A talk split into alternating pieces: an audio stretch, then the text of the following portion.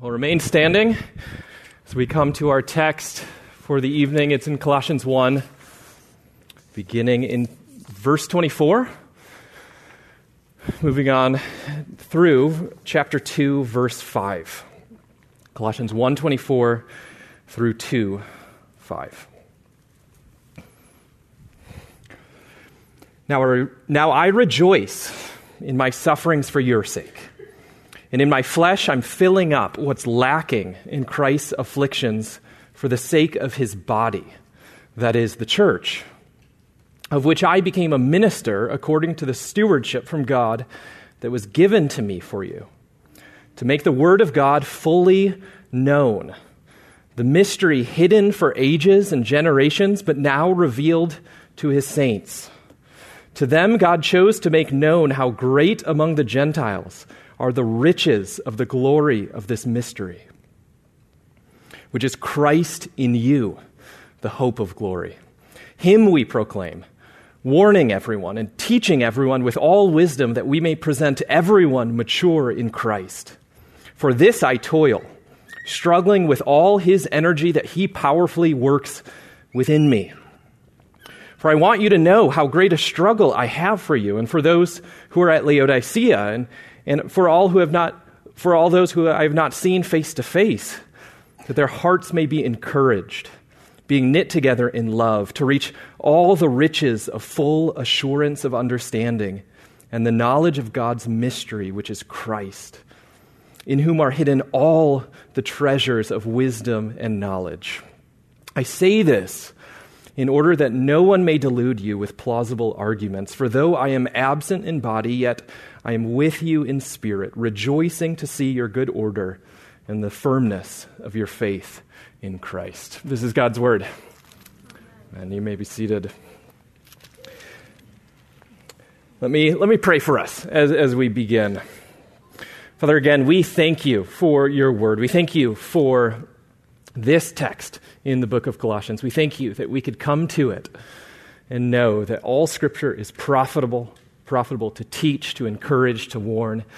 And we pray that through your Spirit that you would do that to us. If we are in the midst of struggles with sin, I pray that you would uh, encourage us to, to take steps of faith and follow Christ, that you would convict us of sin. If we are discouraged, that you would encourage us with the hope of Christ. Father, we pray that you would do your work in those ways and so many others. In the name of Jesus, amen. Well, as, as I was reading the passage, uh, you might have noticed, you might have reacted to it as I did with, at, towards the beginning of this week when I, was, when I was looking at it, which is to notice that there's a number of things going on in here. Paul, Paul seems to be moving uh, in a number of different places. He, he's moving from topic to topic, he's introducing things. So I just want to take some time right at the beginning and, and introduce it to us and kind of jump into it this way uh, by saying, I think it's pretty clear that humans learn by imitation. Um, so, so you just look at how God causes us to, to, to learn about living life. He, he places us as infants in a family uh, where we can not only hear instructions from parents, but we can watch. We could, we could watch how people live lives daily. Um, you think of um, Wheaton College next door. So uh, my father's a coach. I was I spent some time with him on, on Father's Day, so it's on my mind. I'm sure the the coaches at Wheaton College uh, would love if they had juniors or seniors on their team, so that the freshmen uh, who haven't seen how a, a, college schedule works, haven't seen how um, the work ethic that it takes to to be successful there, can watch and learn from from those upperclassmen what it takes to succeed and and, and to win.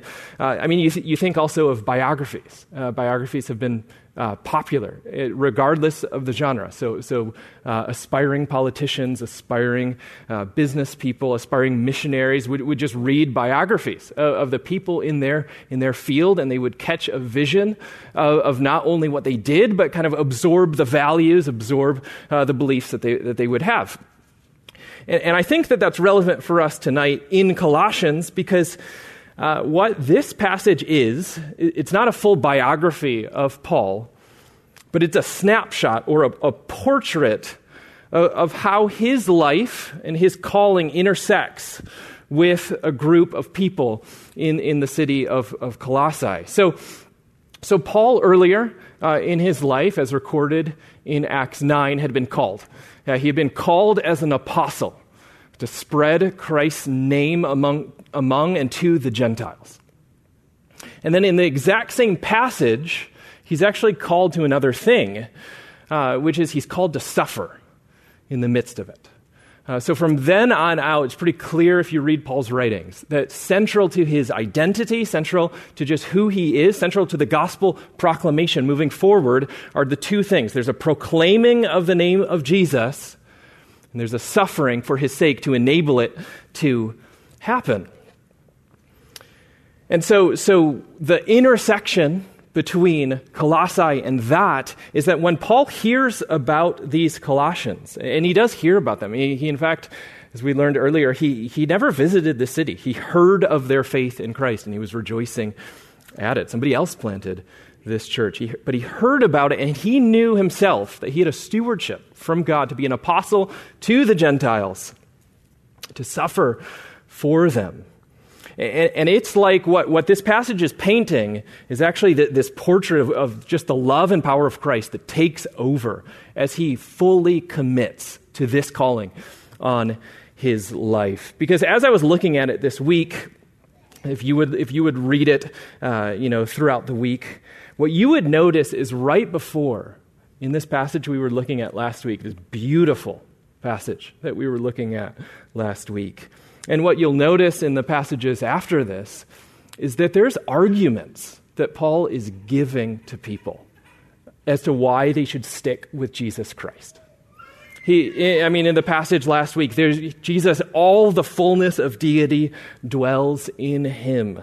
He's the image of the invisible God. Why would you go anywhere else? He's going to say the same thing after, but here he actually takes a break he could have continued on that argument, but he's actually taking a break from that and he's becoming really personal. Uh, and he's becoming personal and he's giving us this portrait, this snapshot of actually the life, not just the arguments of why we should stay with Jesus, not just the arguments of why it's good for people to continue in the faith, but actually the types of lives that can be lived so as to bring other people involved. Because the means that God uses in this world to keep people from being swayed is, is the active obedience of Christians, an obedience in their calling, a fully absorbing their calling, just like Paul here is, is imaging for us uh, to keep them from being, uh, as he says in verse 4, deluded with plausible arguments. Because that's where all this is going. He, he's living a life so that at the very end, these people are growing in Christ rather than being pulled away from Christ. And this, this passage, passage is just a snapshot of the type of life that it looks like uh, that, that God uses uh, to do that. And I think it's providential, actually, for us that we would come across this passage in this day and age because I think a number of people would be noticing. And perhaps there's a number of people in here who would notice that perhaps I have a friend Perhaps I have a child. Perhaps I have a grandchild. Perhaps I feel in myself kind of these forces that would pull someone away from Jesus Christ, whether inside of the church and broader culture. And so, by seeing not only the reasons why, which is what we covered last week, what we'll cover the reasons why of why you should stick with Christ, here we learn what, what type of people should we be? Uh, how could we imitate Paul as he's calling others to stay and stick with Jesus Christ. So we're just going to look at it in kind of the, the, the, two halves of, of this passage. On the first half, it's going to be in 124 uh, to 27. It's just kind of the call of God on Paul's life. And then, really throughout, but mainly 28 through 2 5, you see uh, just a life that's fully given over to it, that I'll, I'll just summarize as joyfully toiling for others' maturity in Christ. So number one, the call. Uh, this is found uh, 124 to 27. I'll just, I'll just read them. Now I rejoice in my sufferings for your sake. And in my flesh, I'm filling up what's lacking in Christ's afflictions for the sake of his body, that is, the church. So that's the first half, suffering. And then the proclamation, of which I became a minister, to, according to the stewardship from God that was given to me for you, to what? To make the word of God fully known. To make known this, this mystery hidden for ages and generations, but now revealed to his saints. To them, God's chosen to make known how great among the Gentiles are the riches of the glory of this mystery, which is Christ in you, the hope of glory. So, so this, this recounting by Paul is lining up exactly with the calling of Christ on his life that we talked about in the intro from Acts 9. God, God called him to proclaim the name of Jesus among the, the Gentiles, and God called him to suffer for their sake. And he's saying in this passage, I'm rejoicing that I'm suffering for your sake. I'm rejoicing and, and I'm serving and, and toiling for you by opening up the word of God on, on your behalf. Um, but some of you probably noticed, and I should just answer the elephant in the room. Some of you might have noticed in 124 uh, that there was a strange phrase that he used uh, toward, towards the end of the verse.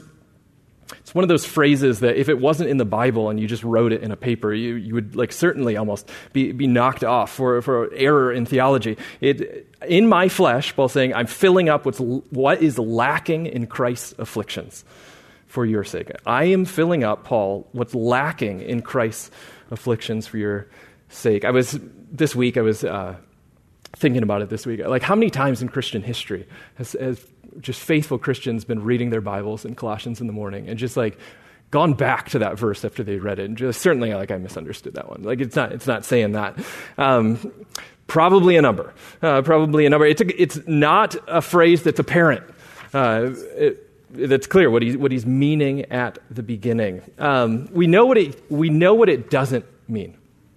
It's very clear when, when Christ said on the cross, It is finished, that the atoning work of Christ is finished, that the gospel can go out, uh, that the people of God can be saved through faith in Jesus Christ. That, that much is clear.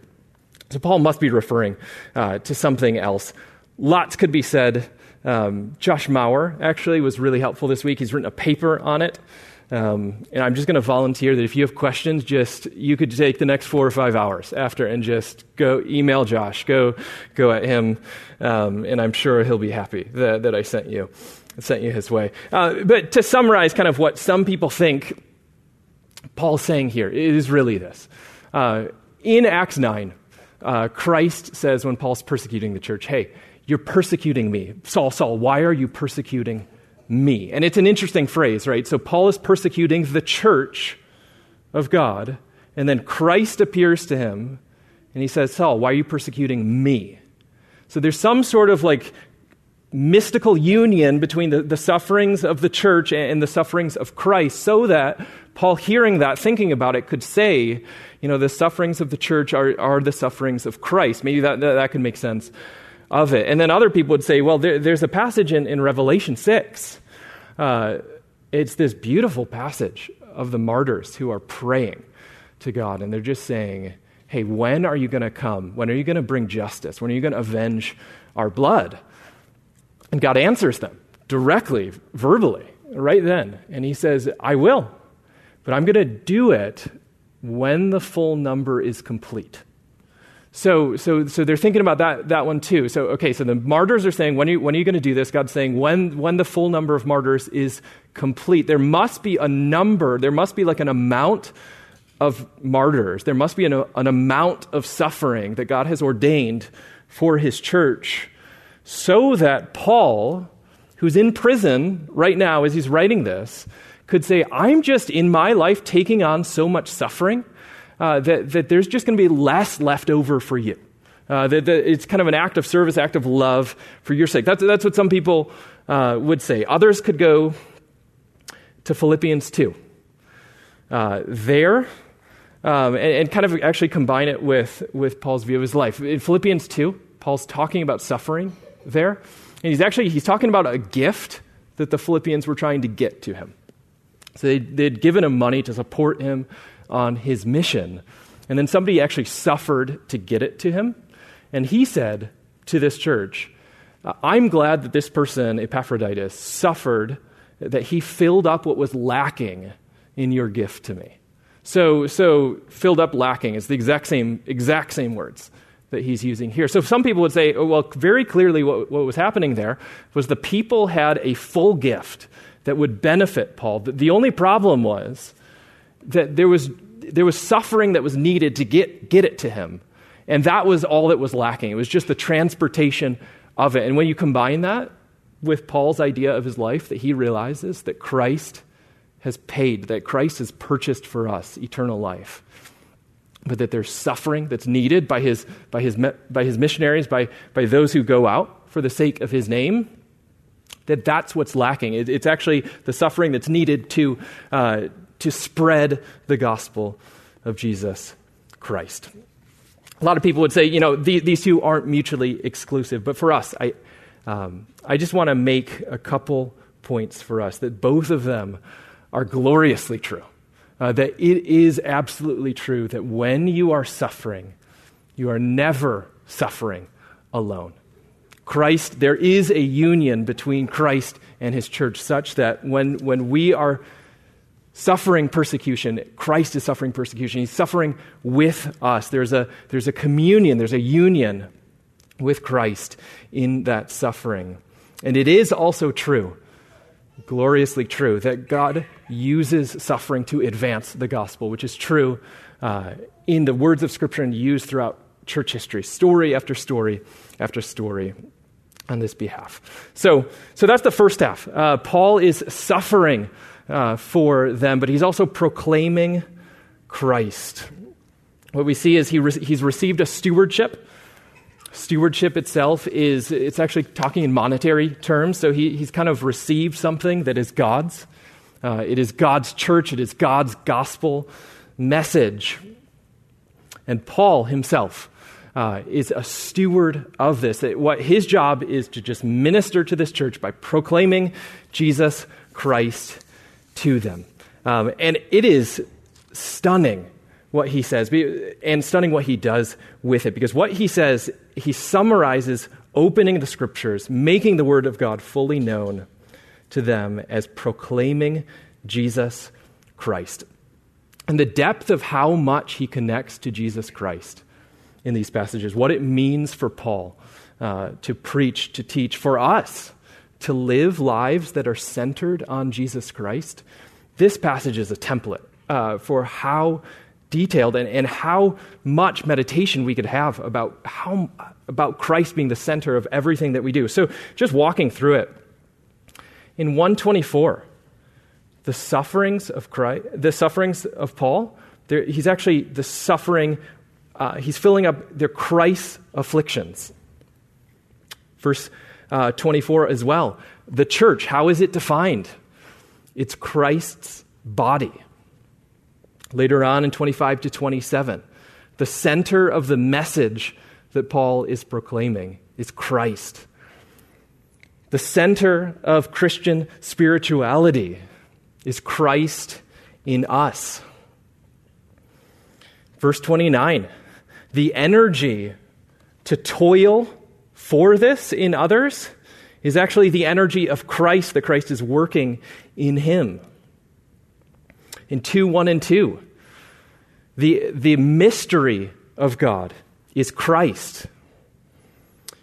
Verses 3, 3 to the end. Uh, the, where are all the treasures of wisdom and knowledge held? Jesus Christ. What does he rejoice in? The firmness of their faith in Christ. We could go on. I mean, in the next passage, it's going to be what have people received? Christ. Uh, what, what do they do? They should walk in Christ. Uh, what else? They should be rooted and built up in Christ. You could go through the whole book of Colossians and see. Uh, I was, it's amazing to see how centered the Christian life is on Jesus Christ. It's so easy, too, to forget that. It's, it's easy to move into modes, uh, forgetting the invisible God's work in our lives, both foundationally and just his presence every day in what he does. Paul here is just saying, I'm proclaiming Jesus Christ. The, the type of people who call people back to Christ, like Paul's doing here, like we want to be. I don't know how you could do that without knowing and seeing Jesus Christ in daily life. There, there's so many ways that we could point him out and encourage other people to see him through that as, as well. But just the final note on this, on, on the calling, is actually to note in 25 to 27 that Paul doesn't just say that it's information of Jesus Christ, he actually talks about the riches of the glory of this mystery, which is Christ in us. And I think that that's really important because uh, there's a guy named Trevin Wax who's a really insightful Christian thinker. He gave a talk in 2019 uh, that was so good it's actually be it's turning into a book. It should be out later this year. Uh, and he starts off uh, that that talk actually by making the argument that the Christian church is not in the most danger uh, when new ideas come. We might think it would be. Like when postmodernism is kind of coming in, that's when the church is in, in the most danger of people falling away. He, he makes the point that actually churches are in the, the face their greatest challenges. It's actually when old truths fail to wow. Uh, because it's when people are bored that they, it's only when people are bored that they want to move on to something else, or it's only when people don't understand the value of what they have that they want to replace it with something else.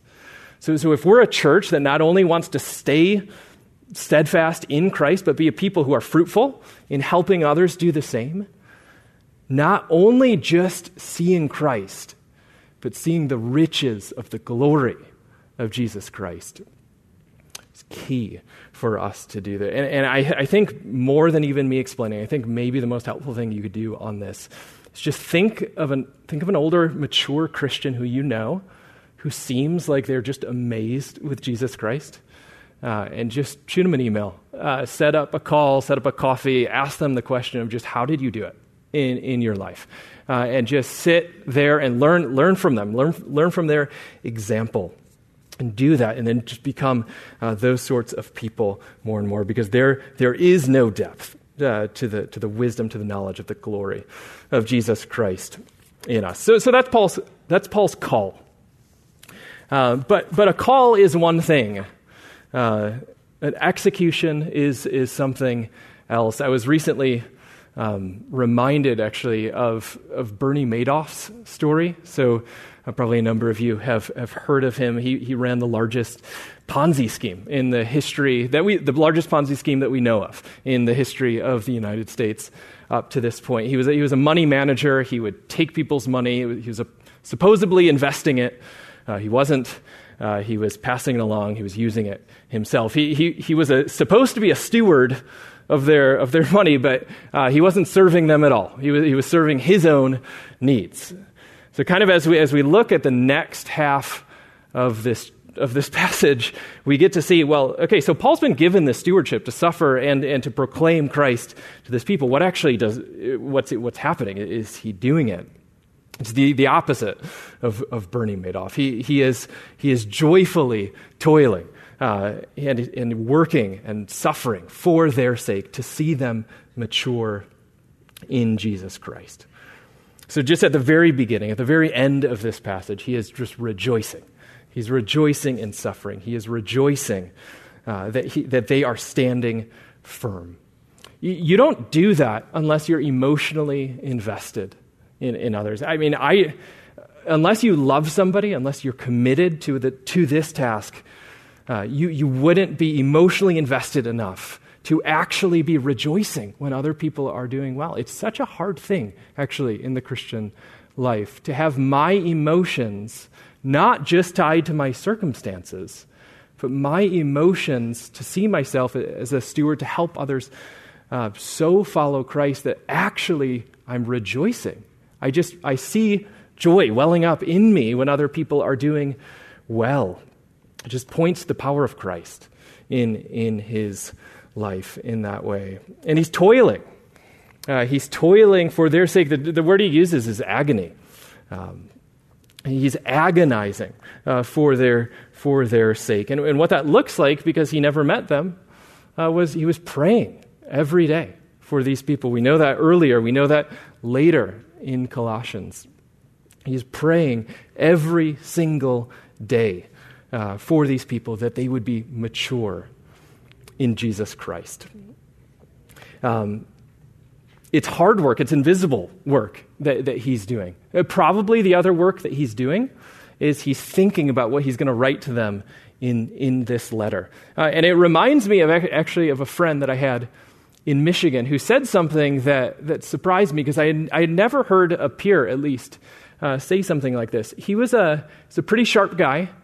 Um, and he actually told me at one point that he felt called that it was like part of his ministry to people, to people in the church, to when he heard that somebody was struggling with something uh, intellectually in, in the Christian faith, like a friend of his, um, or when he saw like a, a controversy coming, he saw it as his stewardship out of love to go ahead of them and just spend hours alone by himself with books uh, or in prayer, just with the word. And he just felt like the need to meditate on these so that next time it came up in conversation for these people, that he could just help them out in that way. It, it was, it was a, um, he would probably consider himself to be an introvert. Uh, and, and I, think that, I think that there could be a number of people who would read a passage like this and seeing even just the idea of me helping other people in Jesus Christ and just immediately connect that to kind of an extroverted personality. Like, I'm not thinking in themselves, just, I'm not that type of person who spends uh, so much time with others. I need to spend some time uh, by, by myself throughout the day to recharge, to re energize. I thought it was just a beautiful picture of Christ's love, of toiling in Him as a church member uh, to play His role, to play His part. Uh, by thinking and helping them uh, in his way, using his gifts uh, in those ways there. So, ultimately, uh, it, it is the power of Christ, both in Paul, it's the power of Christ in that individual to see it, to, to have the love uh, well up in there. And then, then finally, just as we, as we wrap up the content of this passage, uh, as Paul is, again, covering a lot of different topics in this passage, uh, there's just one more thing to focus on, and then I'm, I'm going to end with a story uh, that I hope will bring it bring it to the 21st century as we've just been looking at Paul's life there, this portrait of a life that is committed to fulfilling his call and call people uh, to not be deluded with plausible arguments, but call them to further faith in Christ. And we see his aim. The aim of Christ is clear in 29, 129 to the end. I'm just going to read 29. He summarizes it this way For I toil struggling with all his energy that he power oh sorry 28 um, him we proclaim warning everyone teaching everyone with all wisdom what that we may present everyone mature in christ the aim of paul's ministry is not just conversions it's not as though we've brought you into the church and we're content because now you'll, you'll attend and, uh, and be here. Um, it, would be as if he was a small group leader, and he's not just happy that there's attendance and good conversation here, here and now. There's a goal, there's an aim that he's going for that's driving everything that he's doing, everything that he's saying, these warnings, these teachings that he's giving. The the aim, the direction he's going at is every single person here in this small group, every single person here in this church, everyone who he's interacting with. My goal for you is that you would be mature in Christ. So, so what, what does that um, mean? At the simplest level, he's actually just using the term of growing up. Um, it, what, what does a child do? They just mature. Um, and what, what's a good way to think about that? I find it helpful to think, what are we called, and then what do we do? So, what, what am I called? I'm called a Christian. I'm called someone who follows Jesus Christ. I, I want to think how he thinks. I want to believe what he believes. I want to see the world as he sees it. I want to do the things that he did. So, that's on one hand. Uh, but the more I mature into that, a Christian, a follower of Christ, a little Christ, the more I mature into that, the more I become that, the more I'll believe what he believes or do what he does. So the process of maturity is simply just seeing where in my life, where in the lives of those who I love, are there beliefs or practices or motivations that aren't aligning with Christ, that aren't aligning with Christ in us, the, the fully formed, mature Christ living out of us. And then from there, there's this toiling for it, just mainly actually in prayer uh, for others, mainly just praying that their hearts would be encouraged, that they would actually be knit together with one another in love. Because that's the way uh, that we come to know Jesus Christ. The Christian life is intellectual, but it's not just intellectual. The path for Paul uh, is that it's actually through both the preaching of the word and then in chapter 2, the, the knitting together of hearts in love that are the two things that are necessary for us to come to know Jesus Christ. So let me, um, let me bring this for us to a close by talking about um, a story that I, that I kind of heard, came across in the 21st century that I think to me helped clarify uh, in just a couple sentences all the different topics that Paul's talking about, the, what this portrait is and what it means for us today. So, um, in 1993, uh, William F. Buckley, um, who apparently he's a political, um, not a correspondent, um, some sort of, he was an editor of a magazine, uh, talked about politics quite a bit. He heard the phrase from somebody uh, the kind of common phrase that we all know don't just stand there, do something. Uh, and he, um, he thought to himself, and then he said to some people in just informal conversation, I, I actually think that at this point in American history, the, the real thing that we should be doing, uh, it should actually be uh, we shouldn't just do something, we should stand somewhere. We should, we should have conviction. We, we should stay uh, somewhere. So, in God's providence, Al Mohler, uh, who preached at the, at the missions conference a little while ago, uh, who is currently the, the president of Southern Seminary down in Louisville, Kentucky, he heard this. And he heard it at a good time in his life because he was about three weeks uh, from the first sermon that he was going to preach as the president of that seminary. Um, and the SBC and Southern Seminary at the time, it was just a battle. It was in it was in turmoil. Uh, there were so many churches. It was like half and half of churches in the Southern Baptist Convention at that time. Uh, half of them were, were just falling away from the faith in the fact that they would just say Jesus wasn't really God. Uh, there was no virgin birth. Uh, the Bible's not really inspired at all, at all. It's just it's human writings. And then another group of people who would just believe the Bible as we, as we would believe it, as Christians have believed it for the past 2,000 years. And, and there were actually a ton of seminary professors who had been appointed uh, by an old uh, president. Uh, toward, towards this fact. So, so there's just a divided seminary that he's walking into. And he knows the first sermon that I preach is going to be just like the, the clarion call of, of what we're about, what this new administration is about. So, he chose the phrase from William F. Buckley. He, he gets up there, and the title of his first sermon is Don't Just Do Something, Stand There. Uh, and, in it, he says, I'm just going to read it, a couple, a couple sentences from it. I think he says it really well. Uh, he says, We as a seminary can never measure our life and work in terms of activity or statistics. In the view of eternity, we will be judged most closely not on the basis of how many courses were taught, how many students were trained, how many syllabi were printed, or how many books were published, but on whether or not we kept the faith. The other issues are hardly irre- irrelevant. They're valid markers of institutional stewardship and ministry, but there's a prior question Does the institution and those who teach here stand for God's truth and do so without embarrassment? That sermon title summarizes Paul's goal for this church.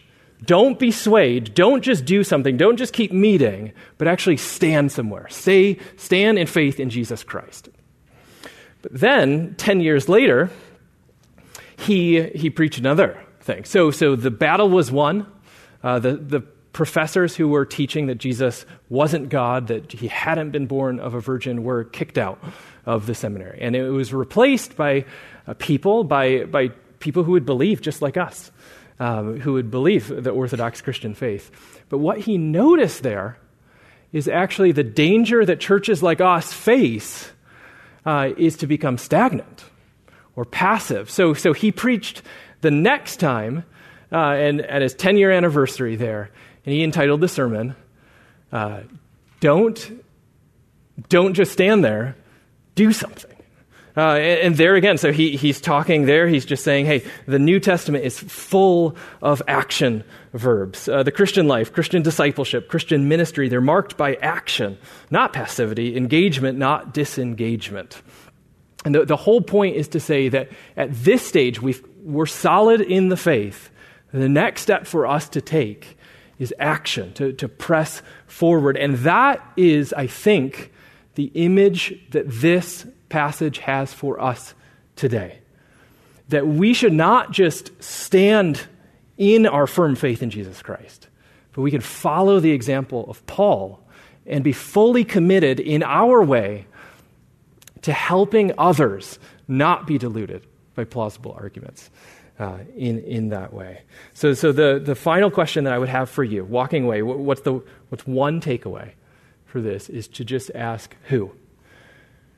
Who's the one person that you would think of right now, first person that comes to mind, when I, when I say the question of somebody might be deluded by plausible arguments?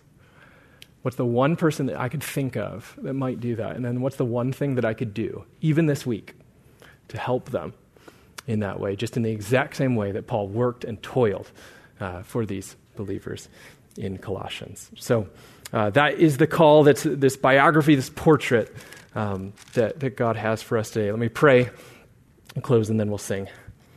Father, we just thank you for your word. We thank you for this portrait of Paul's life, this snapshot uh, that we have of, of a faithful worker in Jesus Christ who toiled to keep others stable and steadfast in the faith. And Father, we pray we pray that through the power of your Spirit, through your means, that you would bring people into our lives that would do that for us. That when we stray, that when we need help, that you would bring guidance and strength in that way.